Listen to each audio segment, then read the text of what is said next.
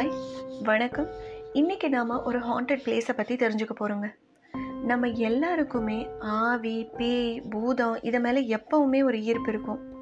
அது உண்மையாகவே இருக்குதோ இல்லையோ ஆனால் அது ரிலேட்டட் நியூஸ் தெரிஞ்சுக்க நம்ம ரொம்ப விரும்புவோம். இந்தியாவில் இருக்கிற சில இடங்கள் மிக மர்மமான இடமாக அறியப்படுது. அது எங்கே இருந்ததுன்னா டெல்லியில் இருக்கிற கண்டோன்மெண்ட்லேருந்து சென்னையில் இருக்கிற டிமான்டி காலனி வரைக்கும் ஏகப்பட்ட இடங்கள் இருக்குது இப்போ இங்கே நாம் பார்க்க போகிறது பாங்கர் ஃபோர்ட் இந்தியாவில் இருக்கிற மிக திகிலான வரலாற்றை கொண்ட இடமாக காணப்படுறது தான் பாங்கர் ஃபோர்ட். இந்த கோட்டை ராஜஸ்தானில் இருக்கிற ஆழ்வார் மாவட்டத்தில் ஆரவல்லி ஹில்ஸில் உள்ள சரிஷ்கா வனப்பகுதியில் இருக்குது இந்த கோட்டையை பற்றி சொல்லணும்னா அங்கே நிறைய பேய்கள் வாழ்கிறதாகவும் சூரிய உதயத்துக்கு முன்னாடியும் சூரிய அஸ்தமனத்துக்கு பின்னாடியும் யாரும் அங்கே போகக்கூடாதுன்னு சொல்கிறாங்க இந்திய தொல்லியல் துறையோட கட்டுப்பாட்டில் இருக்கிற இந்த கோட்டையை அமானுஷ்யமான கோட்டைன்னு சொல்கிறாங்க ஏன்னா இரவு நேரங்களில் அந்த கோட்டையில் ஒரு பெண் ஆளும் சத்தமோ வளையல் சத்தமோ பயமுறுத்துகிற விதமான ஒளிகளும் கேட்குறதா நிறைய டூரிஸ்ட்டும் அந்த பகுதி மக்களும் அதிகமாக சொன்னதால் ஆர்கியாலஜிக்கல் டிபார்ட்மெண்ட் இந்த கோட்டையை சுற்றி பார்க்க மாலை ஆறு மணிக்கு மேலே அனுமதி கொடுக்கறது கிடையாதாம். எதனால் இப்படி என்ன காரணம் அப்படின்னு தெரிஞ்சுக்க கொஞ்சம் ஹிஸ்ட்ரியை புரட்டி பார்க்கலாம்.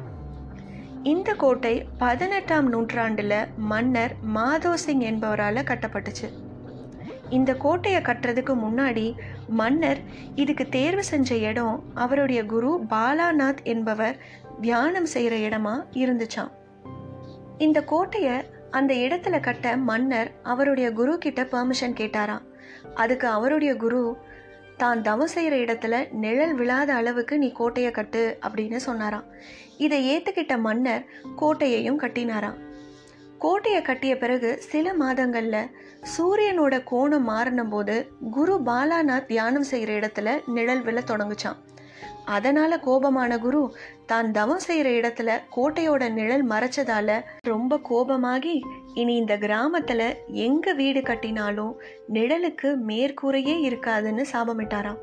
அதன்படி இப்போ வரைக்குமே கோட்டையை சுற்றி எதை கட்டினாலும் மேற்கூரை கட்ட முடியாதான் மீறி கட்டினாலும் இடிஞ்சு விடுறதா பலர் சொல்கிறாங்க இந்த கோட்டையோட அமானுஷ்யத்துக்கு காரணமாக சைமல்டேனியஸாக இன்னொரு கதையும் சொல்கிறாங்கங்க அது என்னன்னா அந்த கோட்டையில் வாழ்ந்த பேரழகியான இளவரசி ரத்னாவதியை ஒரு மந்திரவாதி திருமணம் செய்ய விரும்பினானா. அந்த இளவரசியை மந்திரங்கள் மூலமாக திருமணம் செய்ய எண்ணி அவள் பயன்படுத்துகிற ஒரு வாசனை திரவிய பாட்டிலில் வசிய மருந்து அனுப்பினானா. இதை எப்படியோ தெரிஞ்சுக்கிட்ட இளவரசி அந்த பாட்டிலை தூக்கி எறிய அது ஒரு பெரிய பாறை மேலே விழுந்து அது உயிர் பெற்று மந்திரவாதியை கொண்டுச்சான் சாகர தருவாயில் இருந்த அந்த மந்திரவாதி இந்த ஊரில் இருக்கிற எல்லாரும் இறந்து போகணும்னு சாபம் கொடுத்தானா? அந்த சாபம் பழிக்கிற வகையில் அந்த வருஷமே நடந்த போரில் இளவரசி உட்பட எல்லாருமே செத்து போனாங்களாம்.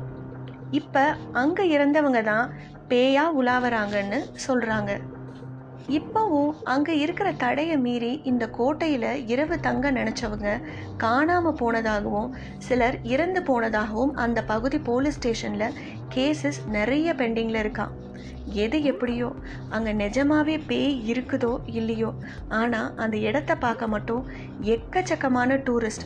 உள்நாட்டில் மட்டும் இல்லைங்க வெளிநாட்டிலேருந்தும் வந்து போய்கிட்டே தான் இருக்கிறாங்களாம். ஸோ இந்த பாட்காஸ்ட் உங்களுக்கு பிடிச்சிருந்ததுன்னா ஃபாலோ பண்ணுங்கள் லைக் பண்ணுங்கள் ஷேர் பண்ணுங்கள் பாய்